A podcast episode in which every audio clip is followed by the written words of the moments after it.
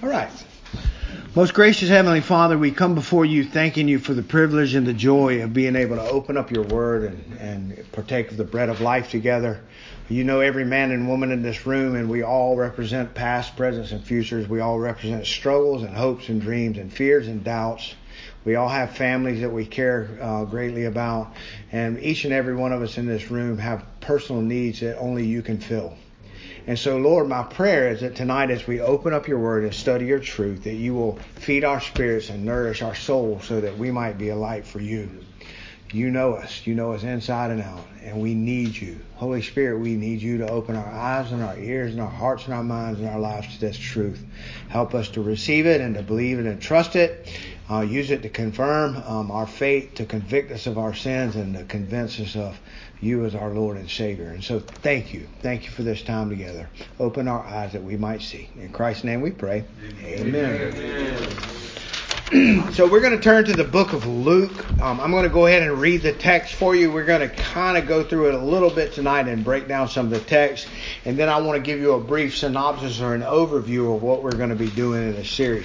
So in Luke chapter 24, um, uh, there's a passage there uh, known as the Road to Emmaus passage. If any of y'all are familiar with this, if you remember what's happened here, um, Jesus uh, was uh, arrested on 30, Thursday night. He was crucified on Friday. He was in the grave Friday, Saturday, and Sunday morning. And Sunday morning he arose. And this uh, road to Emmaus passage take place right after his resurrection. And so, what, one of the things that you need to understand is that his followers were uh, in shock. They were in awe. Uh, they were sad. They were broken. They were scared. They thought that this was the Jesus that was coming to set them up as rulers and uh, kings and queens on the earth uh, to rule and to reign with him as their Messiah. And uh, lo and behold, he died on a cross. He died a, a fugitive's death. He died a, a, a horrible death and they have not realized the ramifications of what has taken place. And so that's kind of what's going on here. And in this passage we're going to see today, um, as we look through it, we're going to see not only Jesus uh, take a walk with a couple of uh, dismayed disciples, but we're also going to see him go into the upper room with his disciples and, and basically um, open their eyes to the reality of what's going on. So um, Luke chapter 24, verse 13, and we'll read from there. It says, And behold, two of them were going that very day to a village named Emmaus, which was about seven miles from Jerusalem. And they were talking with each other about all of these things which had taken place. While they were talking and discussing, Jesus himself approached and began traveling with them. But their eyes were prevented from recognizing him. And he said to them, What are these words that you are exchanging with one another as you are walking? And they stood still, looking sad. And he said to them, uh, one of them said, uh, named Cleopas, answered and said to him, Are you the only one visiting Jerusalem and unaware of the things which have happened here in these days? And he said to them, What things? And they said to him, The things about Jesus the Nazarene, who was a prophet, mighty in deed and word and in the sight of God and all the people, and how the chief priests and our rulers delivered him to the sentence of death and crucified him. But we, were hoping that it was he who was going to redeem Israel. Indeed, besides all this, it is the third day since this thing has happened. But also, some women among us amazed us when they were at the tomb early in the morning and they did not find his body. They came saying that he had also, they had also seen a vision of angels who said that he was alive.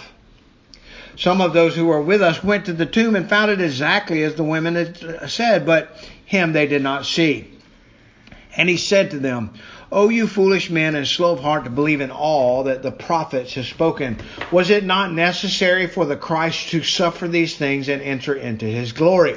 Then, beginning with Moses and with all of the prophets, he explained to them the things concerning himself in the scriptures. And they approached the village where they were going, and he acted as though he were going further, but they urged him, saying, Stay with us, for it is getting towards evening, and the day is now nearly over. So he went in to stay with them. When he had reclined with them at the table, he took the bread and he blessed it, and he broke it, and he began giving it to them. Then their eyes were opened, and they recognized him, and he vanished from their sight. They said to one another, Were not our hearts burning within us while he was speaking to us on the road, while he was explaining the scriptures to us? And they got that very hour, returned to Jerusalem, and found gathered together the eleven and those who were with them, saying, The Lord has really risen and has appeared to Simon. They began to relate their experiences on the road, how he had recognized them, uh, was recognized by them in the breaking of the bread. While they were telling these things, he himself stood in their midst and said, Peace be to you. But they were startled and they were frightened and thought that they had seen a spirit. And he said to them, Why are you troubled and why do doubts arise in your heart? See my hands and my feet that it is I, I myself. Touch me and see, for a spirit does not have flesh and bones as you say, see that I have. And when he had said this, he showed them his hands and his feet. While they still could not believe it because of their joy and amazement, he said to them, Have you anything here to eat? And they said, They gave him a piece of broiled fish, and he took it and he ate it before them. Verse 44. Now he said to them, These are my words which I spoke to you while I was still with you, that all things which are written about me in the law of Moses and the prophets and the Psalms must be fulfilled. Then he opened their minds to understand the scriptures. And he said to them, Thus it is written that the Christ would suffer and rise again from the dead the third day, and that the repentance and forgiveness of sins would be proclaimed in his name to all the nations, beginning from Jerusalem. You are witnesses of these things, and I am sending you forth the promise of my Father upon you. Uh, but you are to stay in the city until you are clothed with power from on high. So we're going to stop there. So first, I want to go and talk just a minute about these two disciples on the road to Emmaus. He was walking with them, and it said they were kept from recognizing him. They couldn't see him. And we need to understand uh, um, a part of that had to do with the fact that our emotions affect the way we see things, doesn't it? Right? And they're saddened and they're disheartened and they, their world has been taken from them and they literally cannot see that the answer to everything that they could ever hope for, the eternal answer they needed was walking on the road with them. But look again back at that passage and what it says in, uh, let me find that verse. It said, um, uh, verse 16, but their eyes were prevented from recognizing him they were talking with each other about the things that had taken place. So they were discussing what had happened with Jesus on the cross, about his death and his burial. And they had also apparently been talking about the fact that some of the women had said that they saw him alive. Some, and, and so they're having this discussion and Jesus walks up and says, what are you talking about? And he does that often. And he, and they tell, tell him, uh, now watch what they ask him. Are you the only one in Jerusalem that don't know what's happened? Now think about that because he is the only one in Jerusalem that does know what's happened. Ever thought about that? Think about that. He's rose from the dead. He's redeemed them. He has redeemed Israel. It is finished. The work is complete. And they're asking him, don't you know what happened? And the reality is he is the only one that does know what happened. And he said to them, what are these words? And they asked him these things. And so, um, they related to him what had happened, that he had been crucified by the, the, uh, uh, people. He'd been crucified by the priests and by the rulers. And they said, but we were hoping, we were hoping that he was the one that was going to redeem us. We, that he was going to save us. He was going to come and rescue us in the same way that Moses had res- rescued their great grandparents from, from Pharaoh. They thought that he was the one. And he was. But they couldn't realize it. And so it says next, it says, um, he, he chides them in verse 25, and look what he says. He said to them, O foolish men, and slow of heart to believe in all that the prophets have spoken. Was it not necessary for the Christ to suffer these things and enter into his glory? So one of the first things we need to understand is this. The prophets had already expressed exactly what was going to happen. It had already been prophesied by men moved by the Spirit of God. They had already, he had already told them exactly what was going to happen. Now, these Israelites, where would they have heard the prophets? In the scriptures, all right. They didn't have a, a nice King James Bible that didn't come along until 1611, all right. But they had the they had the Old Testament. They had the scriptures, and he said to them in verse 27 uh, it said beginning with Moses. All right, what? Who is Moses? He's the great prophet, right? And he was the one that came and rescued them out of Egypt. Let my people go. Of course, it was God that was doing the rescuing, but Moses was his mediator, was his spokesman. And so he started with Moses, and again, he's talking about the scripture. So if I, if I want to relate Moses and the scriptures, what do I need to think of? Anybody want to help me with that? Breaking the Ten Commandments. The Ten Commandments. All right. I want to. I want to. Uh, I'll give you a hint. Um, what what what is the the word the prefix penta? Anybody know that penta? Uh, what's a hexagon? How, octagon has eight.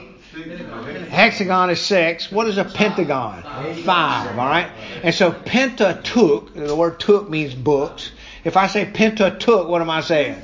Five books. All right. It's the first five books of the Bible.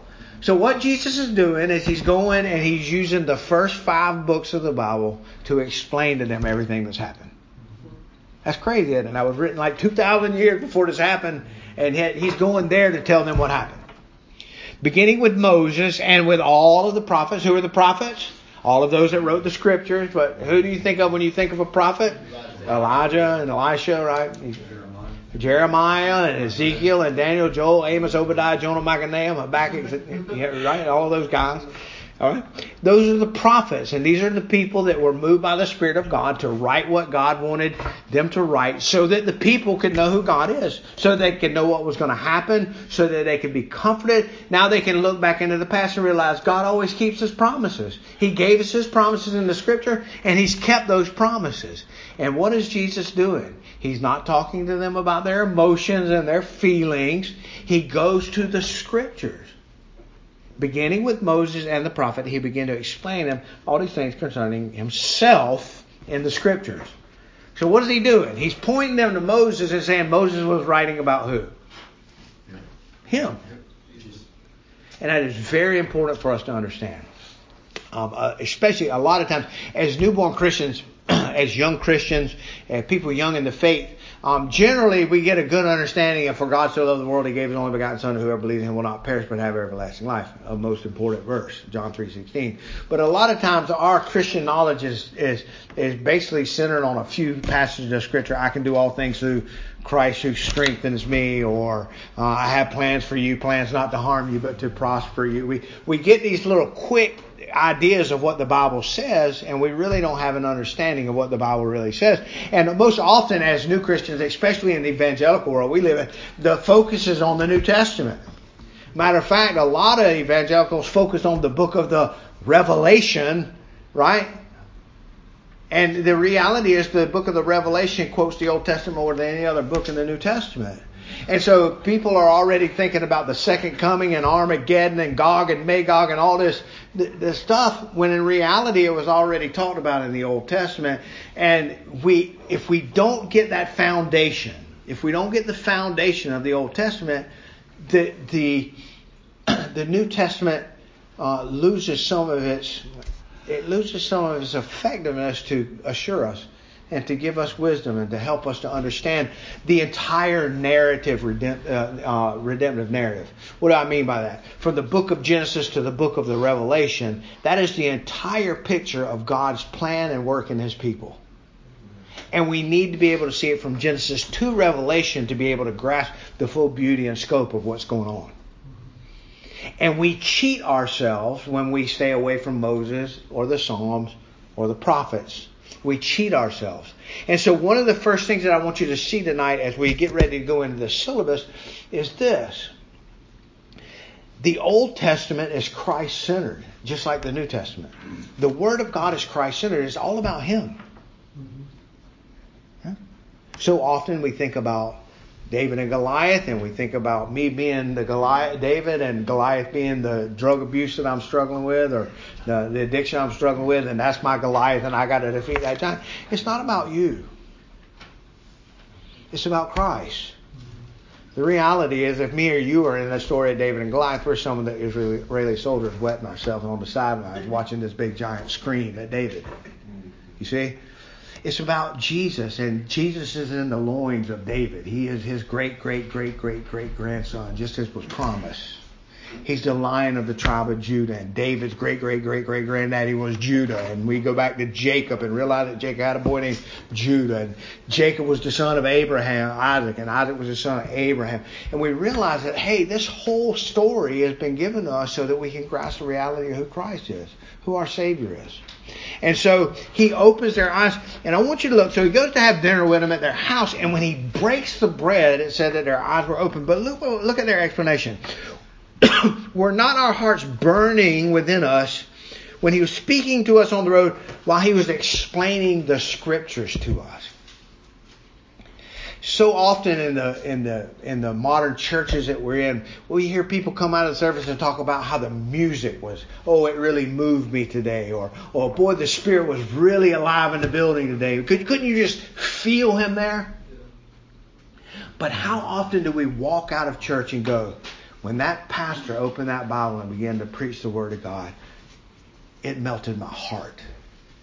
You see, it's the scriptures that truly break the heart that truly conform us to the image of Christ. It's God's word that does that.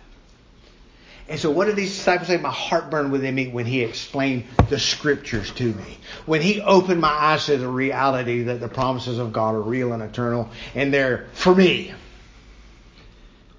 And so he disappears from them. Then he appears to his disciples. And I want you to look in verse 44 as he's, he's speaking with his disciples. He said, These are my words which I spoke to you while I was still with you. Look what he said. He said, Don't you remember that I told you that all of the things written about me in the law of Moses and the prophets and the Psalms must be fulfilled? Then he opened their minds to understand the scriptures. Okay? So, Let's go to our syllabus. You see, I've got uh, those couple of verses there. I want you to use those to meditate on and think about. What is Jesus's? What does Jesus' Sunday school look like? If you were to go to Sunday school and Jesus was the teacher, what would Jesus do? He would open up the Old Testament and he would explain to you all of the things concerning him in the Scriptures. That's exactly what he did for the two on the road to Emmaus. That's exactly what he did for the, the his disciples. And I want you to remember something uh, before I explain the syllabus to you when Peter and James and John and the disciples were filled with the Holy Spirit and sent out on the Great Commission to go out and preach the gospel to all creatures. Remember that? Well, they didn't run around telling everybody, well, God so loved the world, He gave His only begotten Son, to whoever believes on Him would not perish but have everlasting life. Now, in a sense, they could say that because it's true. But it was going to be another 60 years or 30 years or so before John penned those words. So when Paul and Peter and James and John and all these disciples went out and turned the world upside down, that's what it says in Acts, they flipped the world on its head. They were preaching from Genesis to Malachi. You ever thought about that? How good would you be at opening up the Old Testament and showing people that Jesus is there? So I want I present this to you as a challenge. Because there has been nothing, I can tell you, there has been nothing in my walk with Christ that has opened my eyes and made my heart burn and realizing that it's all one story. And being able to grow and be conformed to the image of Christ just as much through the book of Jonah as through the book of uh, Second Corinthians or Philippians or Ephesians. It's all about Him. And so I hope that when you get a teacher coming here and they start preaching out of the Psalms, uh, maybe somebody comes in and gives you an exposition on the book of Psalms. I want you to realize it's about Jesus and listen for it. It's kind of like that silly little uh, that silly little book that the kids have nowadays. Where's Waldo? You know, and you open it up and you look around, you look around till you find him hid out in that picture. And I do that now with every passage I read in the Old Testament. Where's my Savior in this? And He's there. It's His words. All right, so why is it important for us to see Jesus in the Old Testament? Why is that important? Number one, Jesus taught His disciples that way. How did Jesus teach His disciples? He opened up Psalms 22 and said, My God, my God, why hast thou forsaken me? When did he open up Psalm 22 and say that? When he was hanging on the cross. It was so much a part of him. It's him. It's his words. It's who he is. And he was literally living out that psalm 700 years after it was penned. He stood in front of a bunch of men that were about to nail him to a cross and said, I am the good shepherd, and I lay my life down for my sheep. My sheep know my voice, and they come to me when I call. And you don't know me because you're not my sheep. And every one of those men that he was speaking to, every one of them could have said, The Lord is my shepherd, I shall not want. He maketh me to lie down in green pastures. He leadeth me beside the still waters. He restores my soul. Every one of them knew that psalm by heart. David wrote that psalm when he was a kid, when a young man. He wrote that psalm about how Yahweh, Jehovah, is his shepherd that takes care of him and provides everything that he needs. And yet he was writing about his great, great, great, great grandfather who was standing in front of a bunch of men that were about to nail him on a cross and said, Hey, that was about me. I'm the good shepherd. That's what it's about. You see? And now you and I, uh, we have we have the, the the privilege and the joy and the obligation and the responsibility now to look back on that and see it.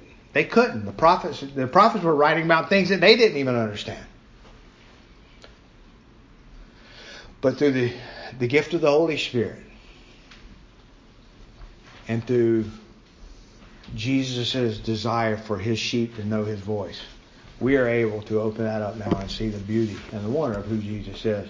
So the first thing we need to realize is that's the way that Jesus taught and why he taught that way. So next, why is it important for us to see Jesus in the Old Testament? Number two, the entirety of Scripture, the Old Testament and the New Testament, is theocentric. What does that mean? God centered. God centered. That's exactly right. What does ego centered mean?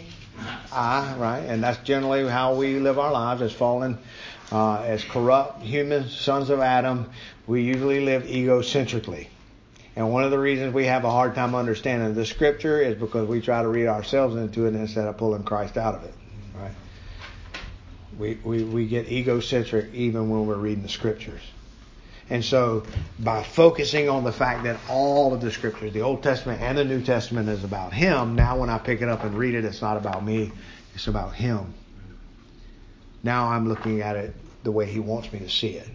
So the entirety of scripture is theocentric and it is our means of knowing God. You are never, ever, ever going to know God through your dreams and through your visions and through your premonitions and through your uh, uh, meditations.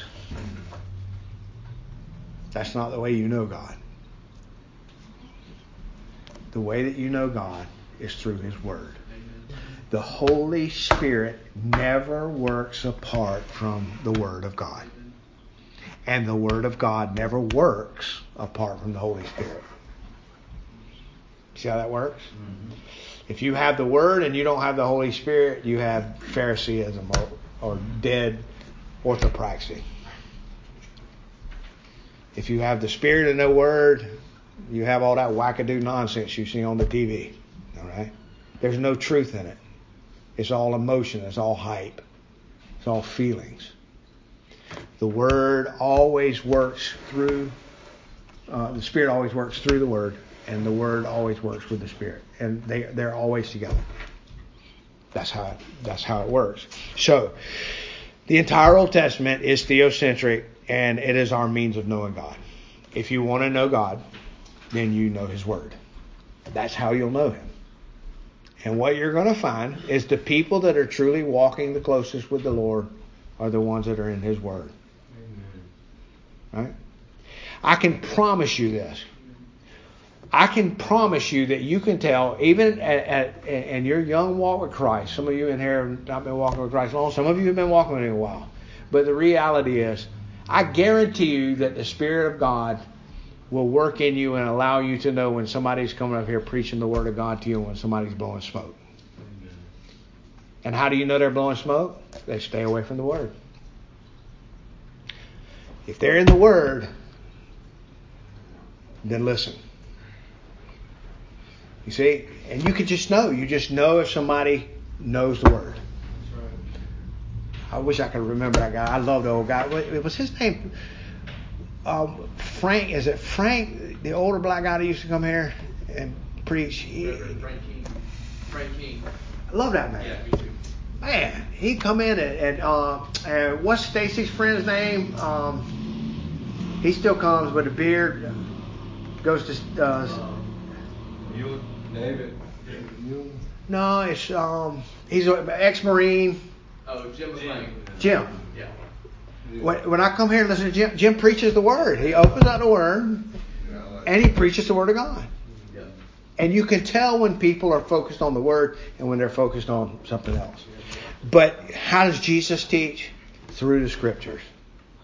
And so, how should we teach?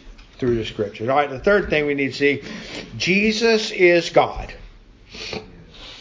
and has revealed himself to us through declaration and the fulfilling of his promises, his word.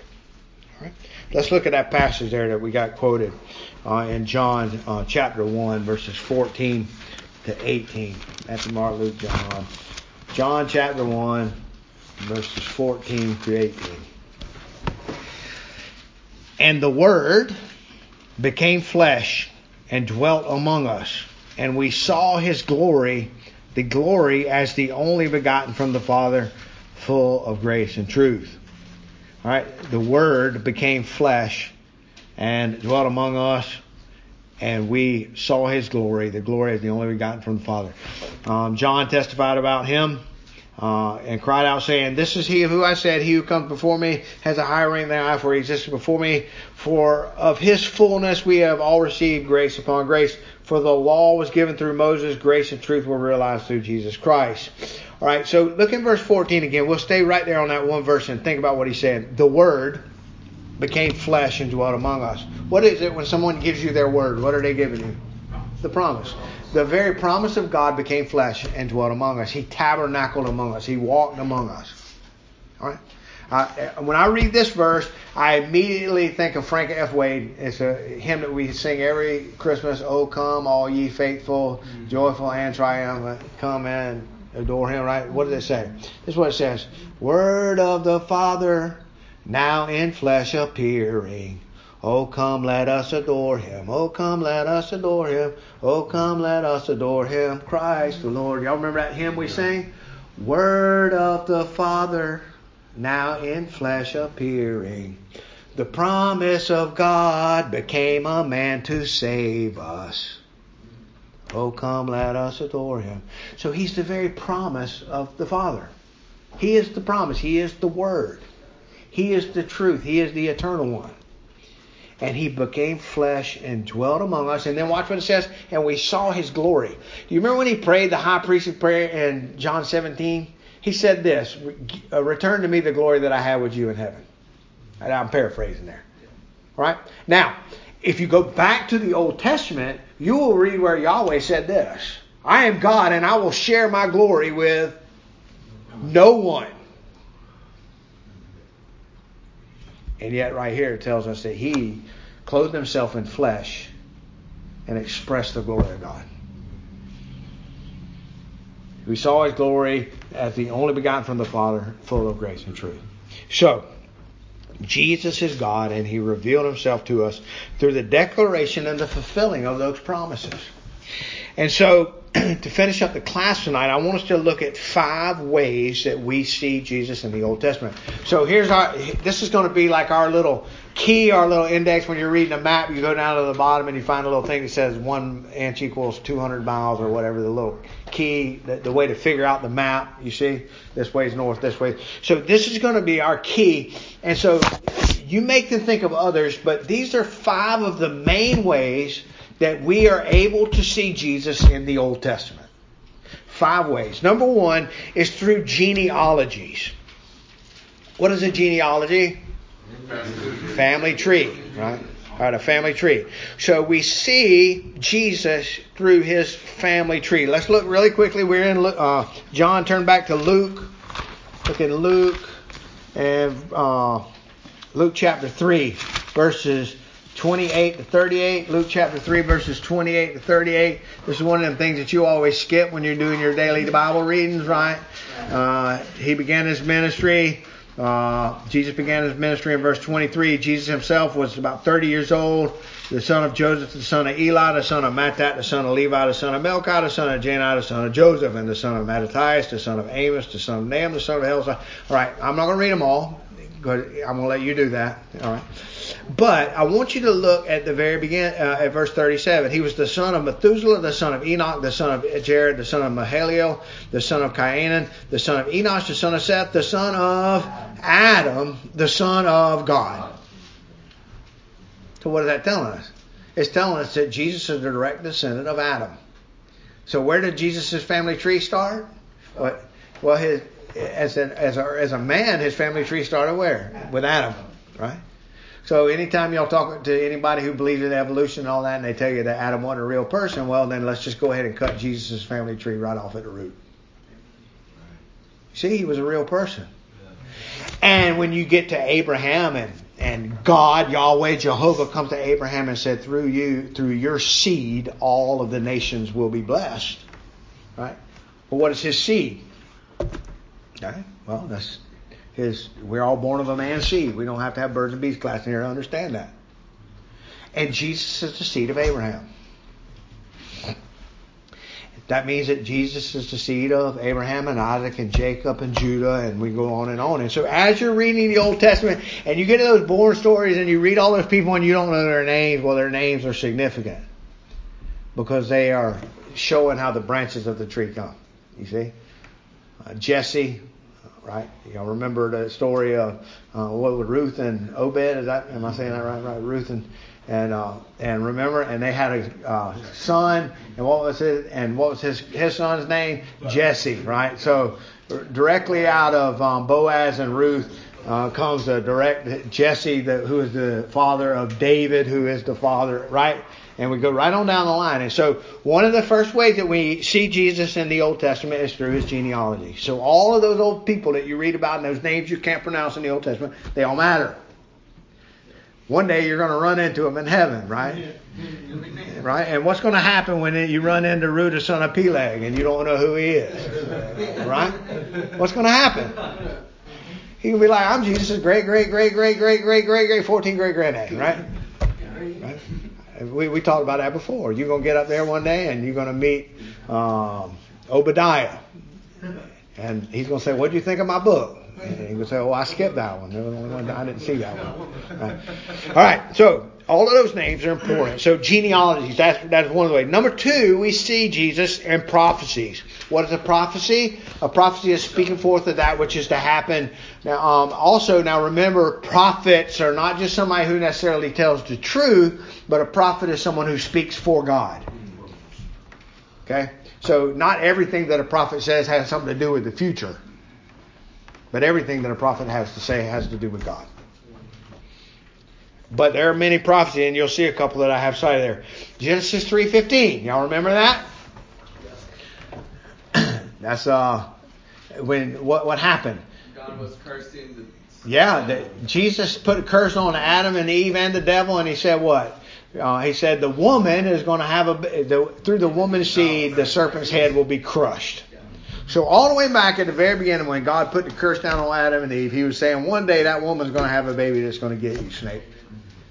One day that woman's going to have a baby and he's going to crush her head. And so, what is that a prophecy of? It's a prophecy of the fact that Jesus was going to be born of a woman's seed and not a man's seed. Right? A virgin birth. All the way back at 315, we're already talking about the virgin birth. Now, you and I can look back and only see that, but who would have thought that back, you know, when Moses wrote it. You talking about a woman's seed? Women don't have seeds.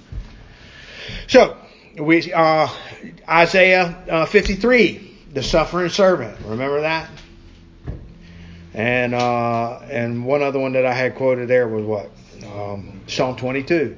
The uh, they pierced his side. Right? They gambled for his clothes. If you go back and read Psalm 22, it says that somebody gets their clothes gambled for. And remember what happened at the cross? What did the Roman soldiers do? They were they were rolling dice to see who could get win Jesus' robe. So 700 or so years before Jesus ever hung on the cross, his great grandson wrote that one day they're going to gamble for his clothes.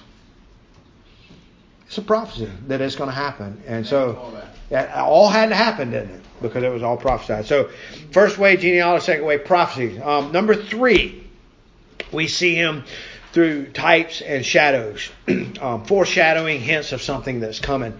Um, I wrote down here, think of a blueprint in a building. All right. I'm not an architect and I am not an engineer, and I the, one of the reasons I do not have a college degree is because I cannot pass algebra. I'm not a mathematician at all. I do not understand it. Once you start putting letters into the math, then you've lost me. Okay. But the reality is, is some people can look at a blueprint and in their mind they can already see what a building's going to look like. You see? And so when you think of the Old Testament types and shadows, I want you to think of blueprints and a finished building.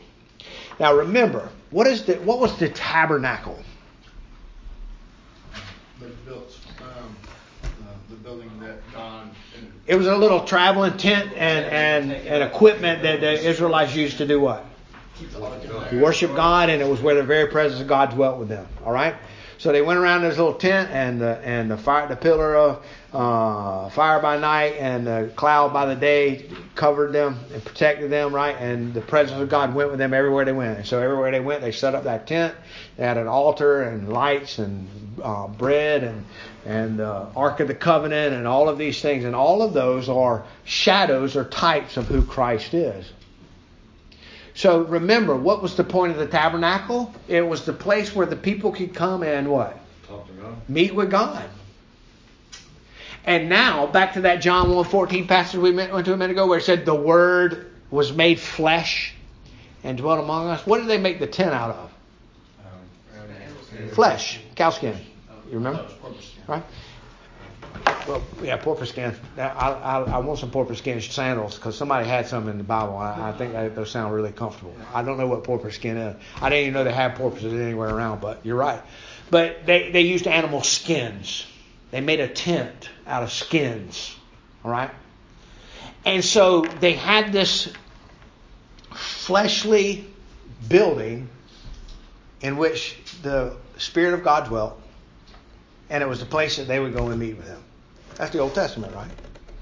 Well, in John 1.14 it said the Word became flesh and skyanoed with us, or dwelt with us. He, he tented with us. So it uses the very same word as the tabernacle for Jesus. That he is the place that we now go to to meet with God. Remember what he told the woman at the well? They go to, um, we go to Jerusalem to worship, and you worship here in Samaria. But the time is coming, and now is, when those that worship him will worship him in spirit and truth because the very tabernacle of God was living and breathing and pumping blood through his heart and speaking with that lady at that very moment. It's really cool to think about isn't it? So the Old Testament tent that Moses and all the Israelites carried around through the desert was a shadow of the real deal. It was a blueprint of who the real one was going to be. See how that works? So we see him, um, prophets. Moses was a prophet. But what did Moses say? There's one greater than I is going to be coming one day. The greater prophet. Priest. Right? Aaron was the high priest. Jesus is the greater high priest. Um, Aaron had to go every year to, to enter the tabernacle and put blood on the altar. But in the book of Hebrews, it tells us that Jesus went in once with his own blood and made them and redeemed us. You see? So priests, kings, altars, sacrifices, tabernacles. All of those things that you read about in the Old Testament are types and shadows of the one who is coming. Now, uh, after types and shadows, we see Jesus through themes, repetitive echoes of the coming one, supernatural births, what do I mean by that? A supernatural birth. How was Jesus born? From a virgin. So he had no. Mary had no help from a man. man. All right. Can anybody else think of another birth in the Old Testament where no help from a man was involved? No. Abraham and Sarah, what happened there? He tried and, and She was 99 years old, and it said the time, of the, the custom of the women was not upon her anymore. She was dried up. She had a barren womb. She was unable to have babies anymore. And what happened? Through God's power, she had a baby. Um, what about Samuel? His mama couldn't have babies. She went to the tent, uh, to the went to the priest and started praying. He thought she was drunk. He tried to run her out. Remember? She had a baby. So there's all kind of pictures in the Old Testament. Uh, what was Isaac's wife? She couldn't have babies, could she? And then what happened? Twins in her womb. Two nations battling inside of her. So think about that. There, there's all these barren wombs. Older brothers persecuting younger brothers. All right? Who was an older brother that persecuted his younger brother? Isaac and Jacob. Isaac and Esau. Good. Isaac and Isaac Jacob. no, no, Isaac, Isaac and Ishmael. You, all right. We'll slow down. We'll get it. You're there. I, I know what you meant. Too many pictures. Yeah. Isaac and Ishmael and Esau and Jacob. Cain and Abel. Good. Very good. Anybody else?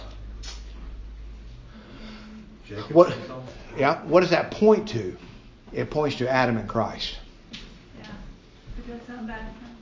Yeah, Adam and Christ is what it points to. Now, I'm looking at the clock. I know y'all already getting your treats, but I was told on the phone by Brian that I always felt guilty. I, about quarter to nine, I was always trying to really get finished really fast, and I always felt guilty. But Brian said, "You keep them to nine if you want to." Now, I'm not going to keep you till nine, but I got a couple more things I want to say. I know that them donuts are in there, and I know they're really good. And I know that, but but Brian also told me that some people like to get out here so they can go out and smoke a cigarette too. So so all right. So anyhow, let me get these last two done, and then we'll be finished. So, um, supernatural burst, light, bread, water. All of these themes that we see in the Old Testament point us to Jesus, right? In the beginning, God said, "Let there be light." Right? And what did Jesus say in John? I am the light of the world. You see?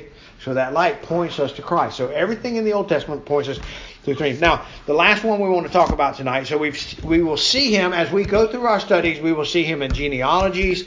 We will see him in prophecies. We'll see him in types of shadows.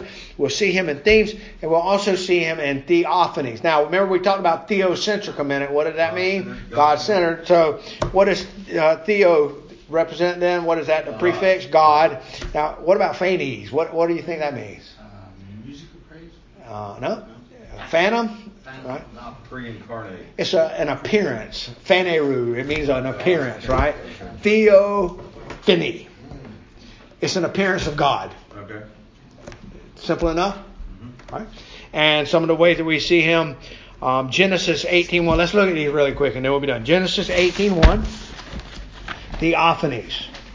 Now again, we'll get more into detail into these when we get to these passages as we go through here. But I just want to give you kind of a quick overview.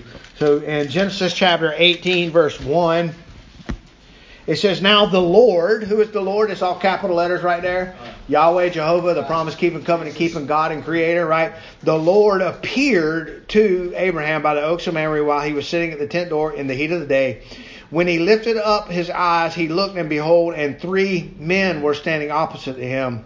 And he ran from the tent door to meet them and bowed down, and he said, What? My Lord, if I found favor with you. So, who is it that's appearing to Abraham? The Lord, all right? And then in Isaiah 6 1, Isaiah 6 1. Stay with me, guys. Y'all stay focused. We, we're about done, I promise. Uh, we can't be there till nine anyway. Okay, all right, fair enough. So Isaiah 6 and verse 1 In the year of King Uzziah's death, I saw who? The Lord sitting on a throne, lofty and exalted, with a train of his robe filling the temple. So who is Isaiah getting a vision of? God in his robe and his throne. All right, now watch this. This is really cool. Turn with me really quick to John chapter 12 and verse 41. This is one you can always show to Jehovah Witnesses. They love this one. John chapter. John chapter 12 and verse 41. Oh.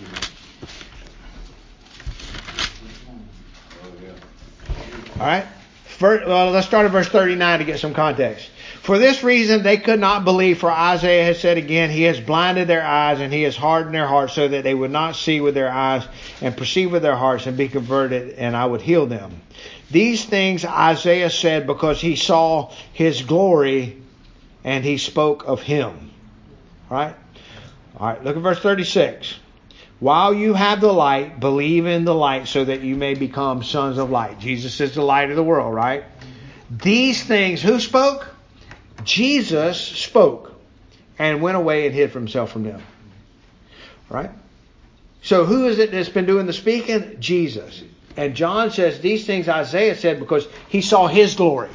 Whose glory? Jesus' glory. Right? So it's another appearance of him. Um, we'll skip the Daniel passage. Um, Genesis 16, verses 6 through 13. Let's go there. And that's our last one. Genesis 16.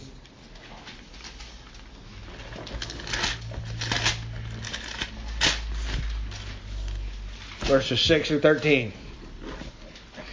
But Abraham said to Sarai, Behold, your maid is in your power. Do with her as you would do what is good in your sight. So Sarai treated her harshly, and she fled from her presence. All right, y'all remember this story? Uh, Hagar. Now the angel of the Lord found her by the spring of water in the wilderness, by the spring on the way to Shur.